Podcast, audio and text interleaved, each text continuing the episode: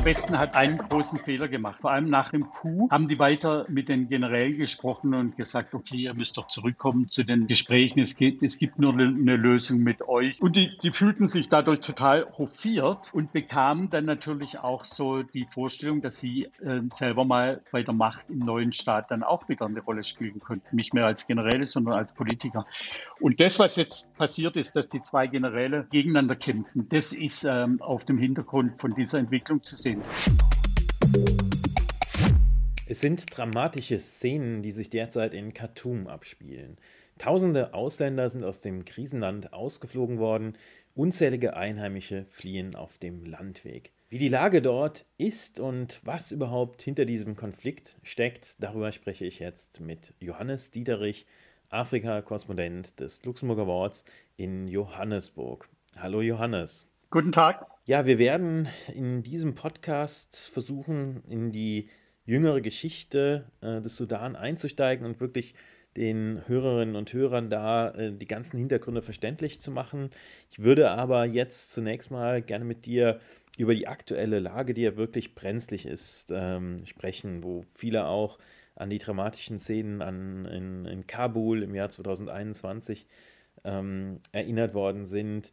Johannes, wie ist denn jetzt äh, Stand Donnerstag, wo wir miteinander sprechen, äh, der Stand in Sachen äh, Evakuierungen?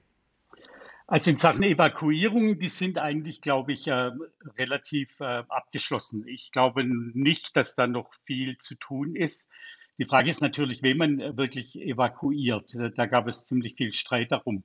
Äh, sind es nur Leute, die eine einzige Staatsbürgerschaft haben, also nur eine amerikanische, deutsche oder britische, oder sind es auch ähm, Sudanesen, die eine neue Staatsbürgerschaft dazu gewonnen haben? Da gab es immer Probleme darum. Also es gibt, glaube ich, 14.000 ähm, ähm, sudanesische Amerikaner ähm, im Sudan im Moment.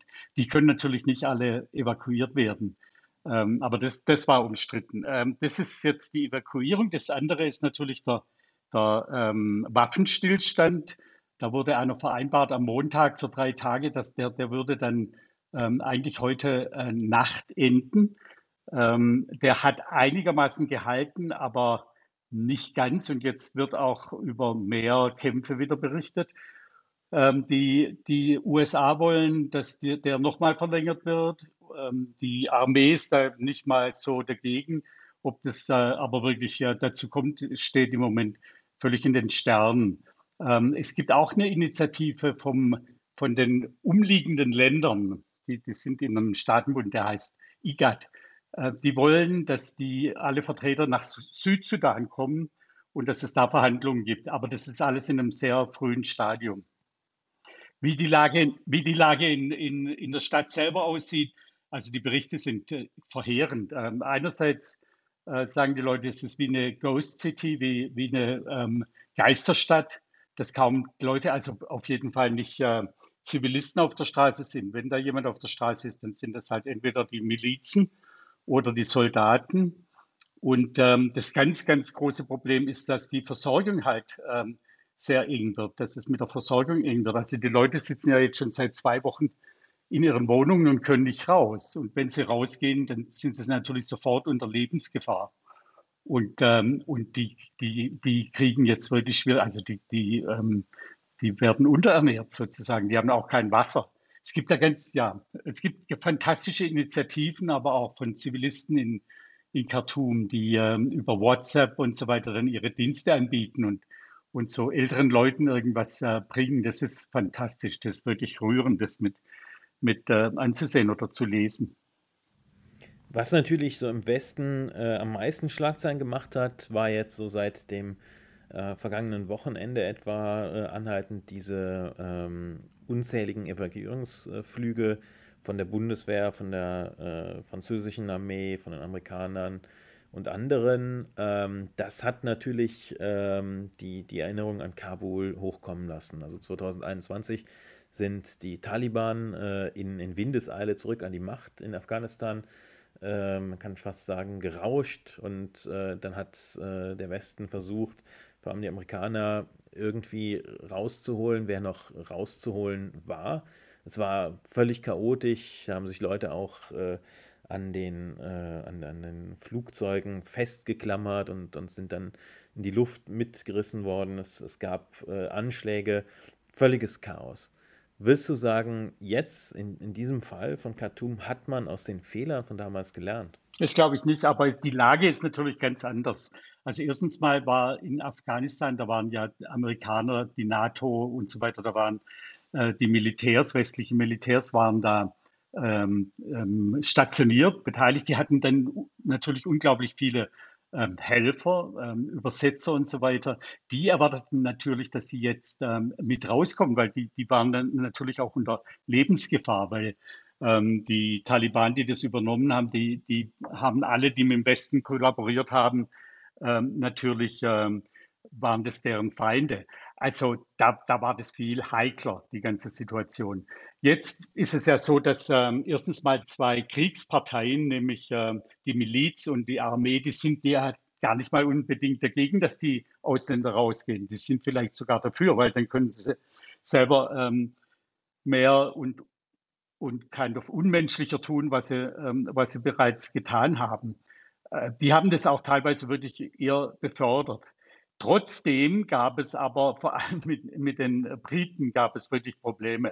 Die kamen viel zu, leid, zu lang. Die, die, die Briten mussten drei, drei Tage länger warten und so weiter.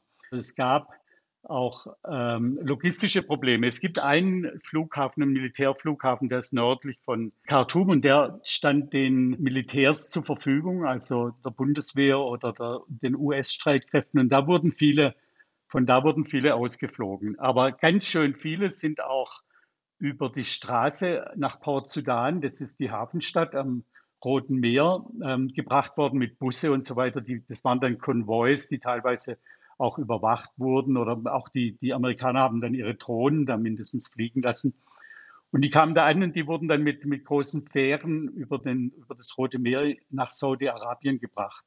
Da gab es auch wieder Schwierigkeiten, wer darf auf die Fähre und so weiter, obwohl die groß waren, konnte dann nicht jeder drauf. Und die größten Schwierigkeiten haben wohl die Leute, die ähm, mit, mit den Bussen an die ägyptische Grenze nach äh, Norden fahren und da über die Grenze müssen. Eigentlich sind die, durften die Sudanesen ohne, ohne Visum da einreisen. Aber jetzt gibt es da auch wieder schon wieder Schwierigkeiten, dass das nur Jüngere durften und Ältere nicht und so weiter. Und anscheinend sind da Familien, Tausende von Familien, die, die im, da in der Wüste sitzen und nicht rüberkommen und da die Nächte verbringen und so weiter. Also das, da, da muss die Situation wirklich ziemlich, ziemlich schlimm sein.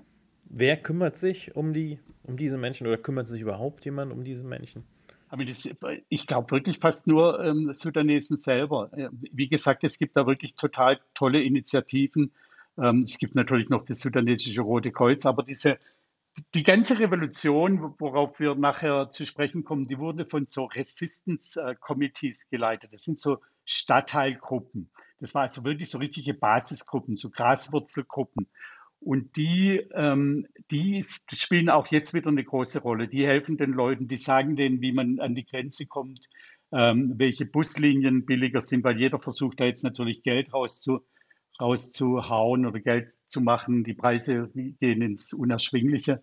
Aber ob da jetzt an der Grenze wirklich nach Ägypten, ob da irgendjemand ist, der Essen verteilt oder sowas, kann ich nicht sagen und glaube ich, wage ich auch zu bezweifeln. Ich will nochmal einen Vergleich zu Afghanistan machen, weil da war ja noch äh, selbst Jahre später ein Problem, die Frage, wie mit den Ortskräften umgegangen wird.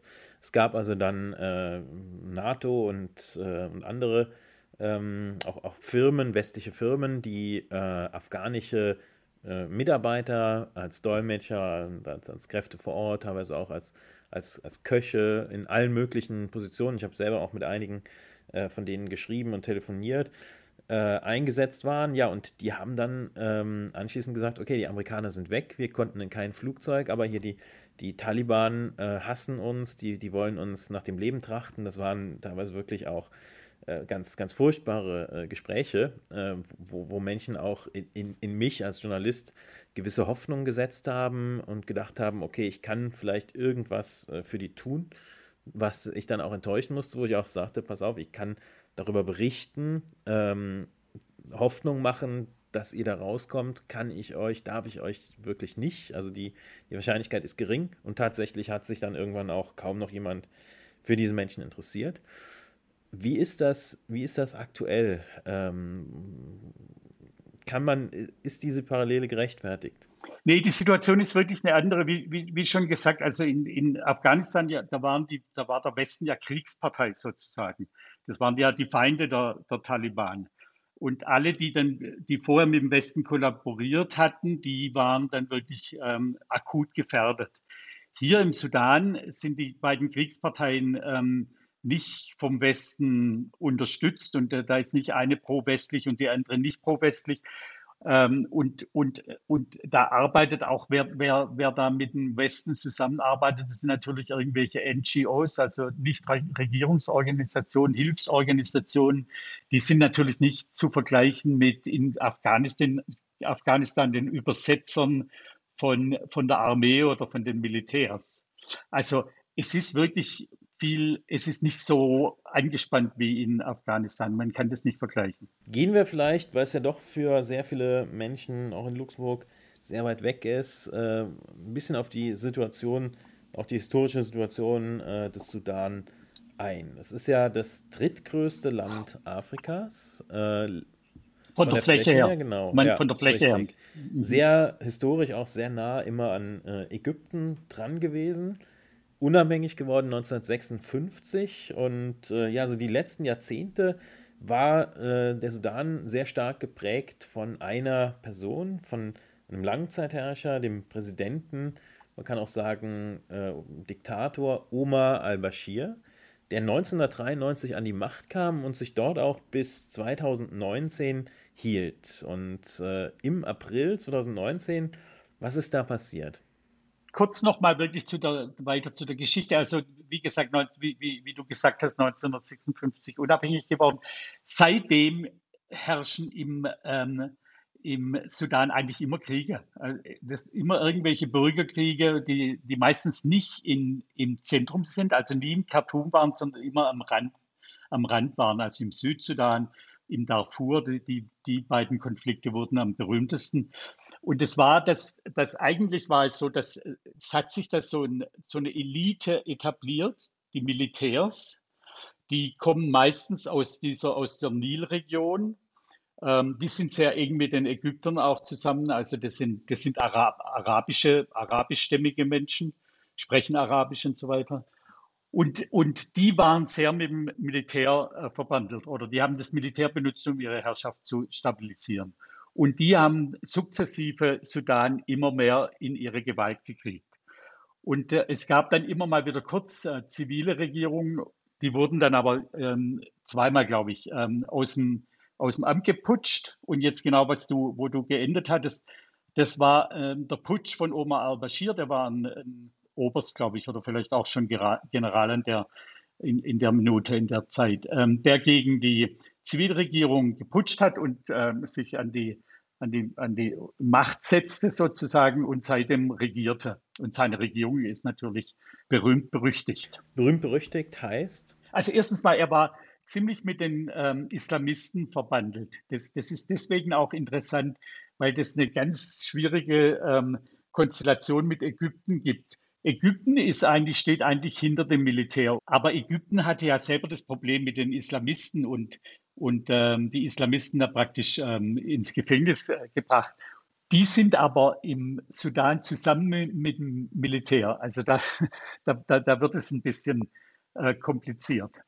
Aber berühmt berüchtigt äh, von Omar al-Bashir. Also erstens mal hat er auch den Krieg mitgeführt. Den, den gab es aber vorher schon gegen den Südsudan. Also der eine Konflikt war praktisch die arabisch-muslimische Bevölkerung im Norden gegen die christlich-afrikanische Bevölkerung im Süden. Das ging über Jahrzehnte. Und das wurde dann irgendwann mal ähm, mit, einem, mit einem Friedensvertrag, der Friedensvertrag war, glaube ich, 2004 oder so, ähm, gelöst. Und dann gab es eine, eine, eine, Abstimmung im Süden und dann gewann ähm, da die Befreiungspartei und, ähm, und, und Südaf äh, Südsudan hat sich dann abgespalten. Das war der eine Konflikt. Der andere Konflikt ist gegen den, mit dem Darfur, der andere große Konflikt.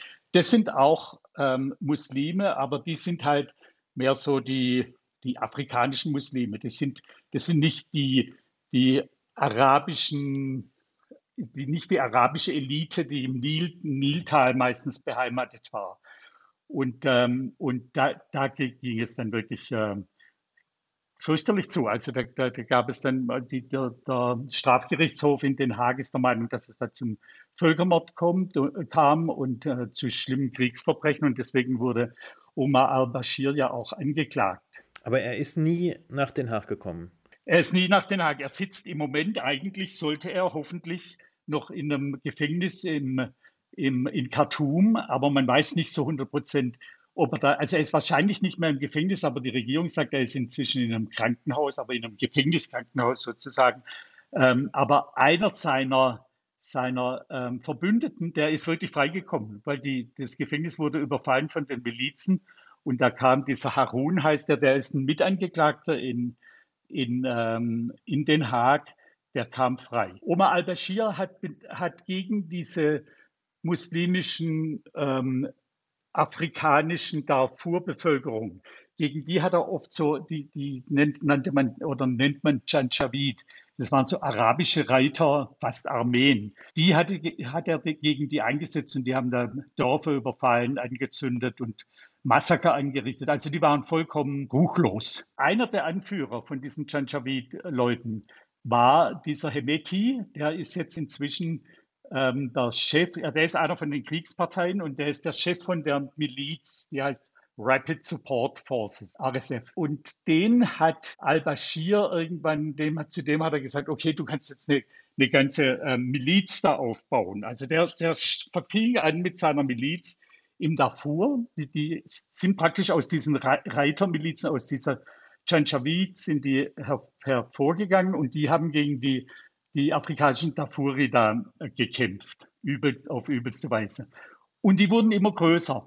Und ähm, da gibt es auch Goldvorkommen im, im Darfur und die hat sich dann der, dieser Hemeti, der Anführer von den, von den RSF, unter den Nagel gerissen und wurde immer reicher. Und, und seine Truppe wurde dann irgendwann mal so groß, dass er sie die sogar ähm, ähm, ausleihen konnte. Und zwar einerseits den Saudis und den Arabischen Emiraten, die im, die im Jemen gekämpft haben und andererseits in Libyen. Und dafür kriegte er auch wieder Geld. Also der war wirklich so, so ein richtiger Söldnerführer sozusagen.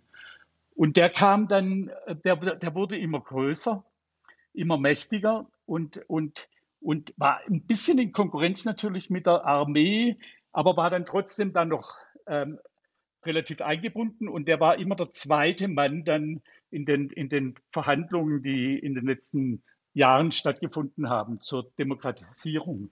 Da, da müssen wir vielleicht mal noch, noch kurz einhaken. Also wir haben dann jetzt April 2019, der Langzeitherrscher äh, Al-Bashir wird gestürzt und was passiert dann?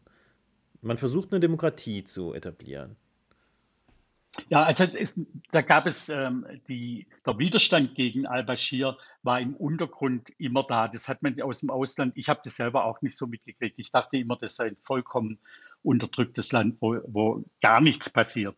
Aber als ich dann ähm, irgendwann dahin kam, da, da gab es schon eine richtige Zivilbevölkerung, Ärzte, Lehrer, die oft im, im Ausland ausgebildet wurden, in England oder in, in Deutschland auch manche. Ähm, und ähm, die fing dann an, sich zu organisieren in so, ähm, was sie nannten Resistance Committees, also Widerstandsgruppen. Und die organisierten sich ganz vorsichtig, weil der, Geheimdienst war übermächtig und hat alles ähm, kaputt gemacht, was er, was er irgendwie sehen konnte. Und dann fing aber ähm, 2019 ähm, oder sogar 18 im Dezember fingen Demonstra Demonstrationen gegen ähm, al-Bashir statt. Und das war vor allem ausgelöst, weil es äh, inzwischen wirtschaftlich einfach fürchterlich war. Also die Preise gingen hoch und das Ganze, das, das, das Bürgertum wird ja da immer, das Mittelbürgertum, die Mittelklasse, die Mittelschicht wird ja da immer am meisten äh, betroffen von solchen äh, Wirtschaftskrisen.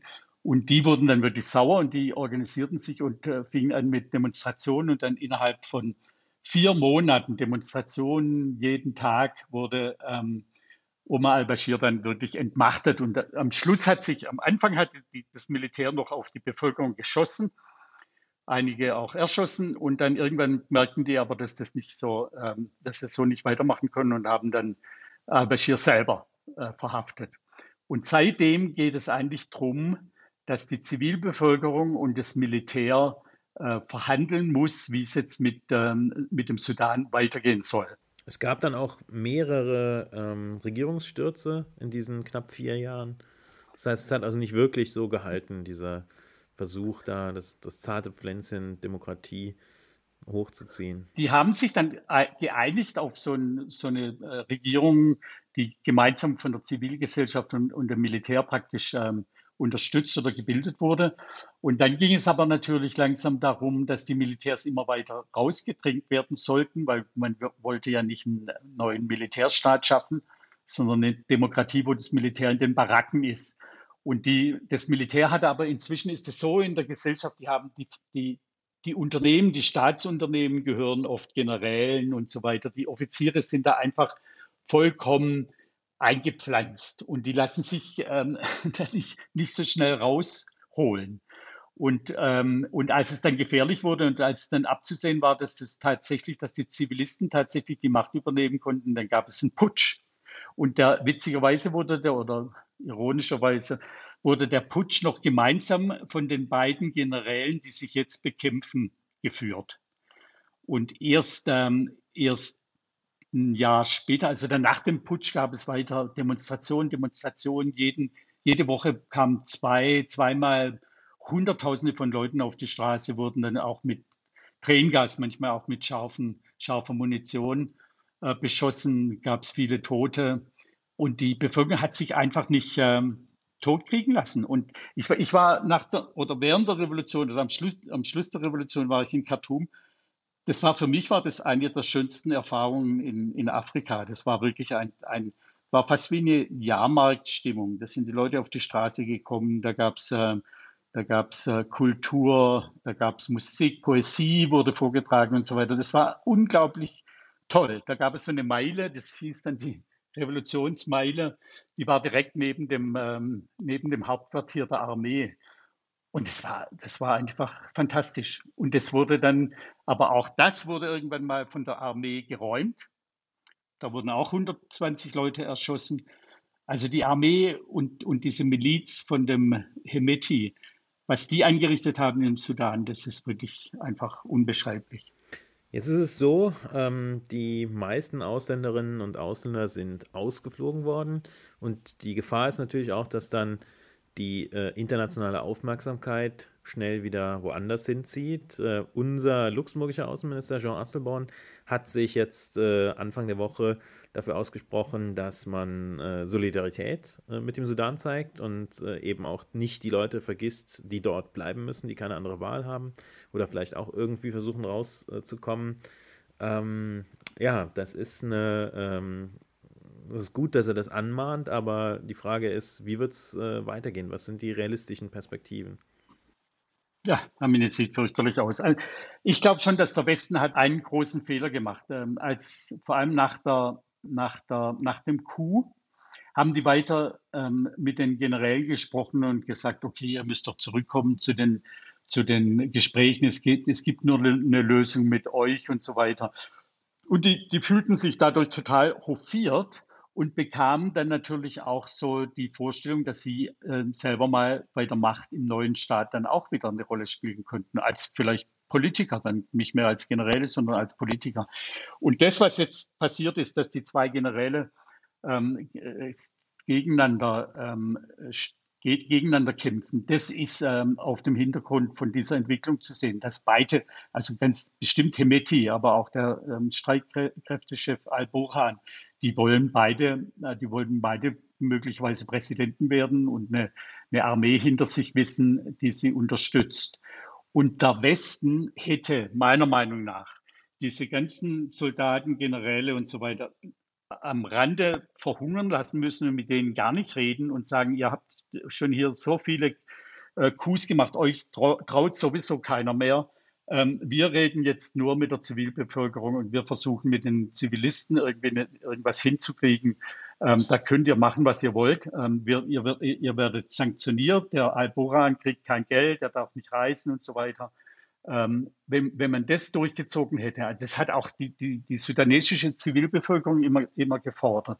Und wenn man denen wirklich geholfen hätte, wo es nur geht, mit Geld, mit was auch immer, das wäre eine viel bessere. Ist denn der Zug, der Zug ist denn der Zug jetzt abgefahren für diese Zivilbevölkerungslösung? Ich fürchte, erstens mal sind, sind jetzt Zehntausende fliehen, die gehen raus, weil die, also wer sich leisten kann, das ist meistens diese Mittelklasse, die diese Zivilorganisation ähm, geführt haben. Und dann ist ähm, Khartoum wird mehr und mehr zerstört. Also, also das, ich, ich kann dann nicht, ich könnte da nicht sehen, wie das in den nächsten Jahren ähm, zur Ruhe kommt. Aber es, vielleicht gibt es Wunder. Aber, aber, aber wenn, dann dauert es Jahre. Das ist vollkommen klar. Die Hoffnung stirbt zuletzt. Und was eben auch wichtig ist, äh, dass wir als äh, Medien und eben auch die Öffentlichkeit äh, weiter Anteil nimmt, dass wir dranbleiben. Von daher, Johannes, vielen Dank für diese Analyse. Das war sehr hilfreich. Du hast auch einige Texte dazu geschrieben, die wir hier in den Show Notes äh, verlinken und die auch auf wort.lu zu finden sind. Das sind wirklich sehr tiefgründige Analysen ähm, und äh, ich kann nur sagen, lesen Sie sie, hören Sie uns auf wort.lu und auch auf Spotify sowie den anderen gängigen Podcast-Plattformen. Vielen Dank und bis bald.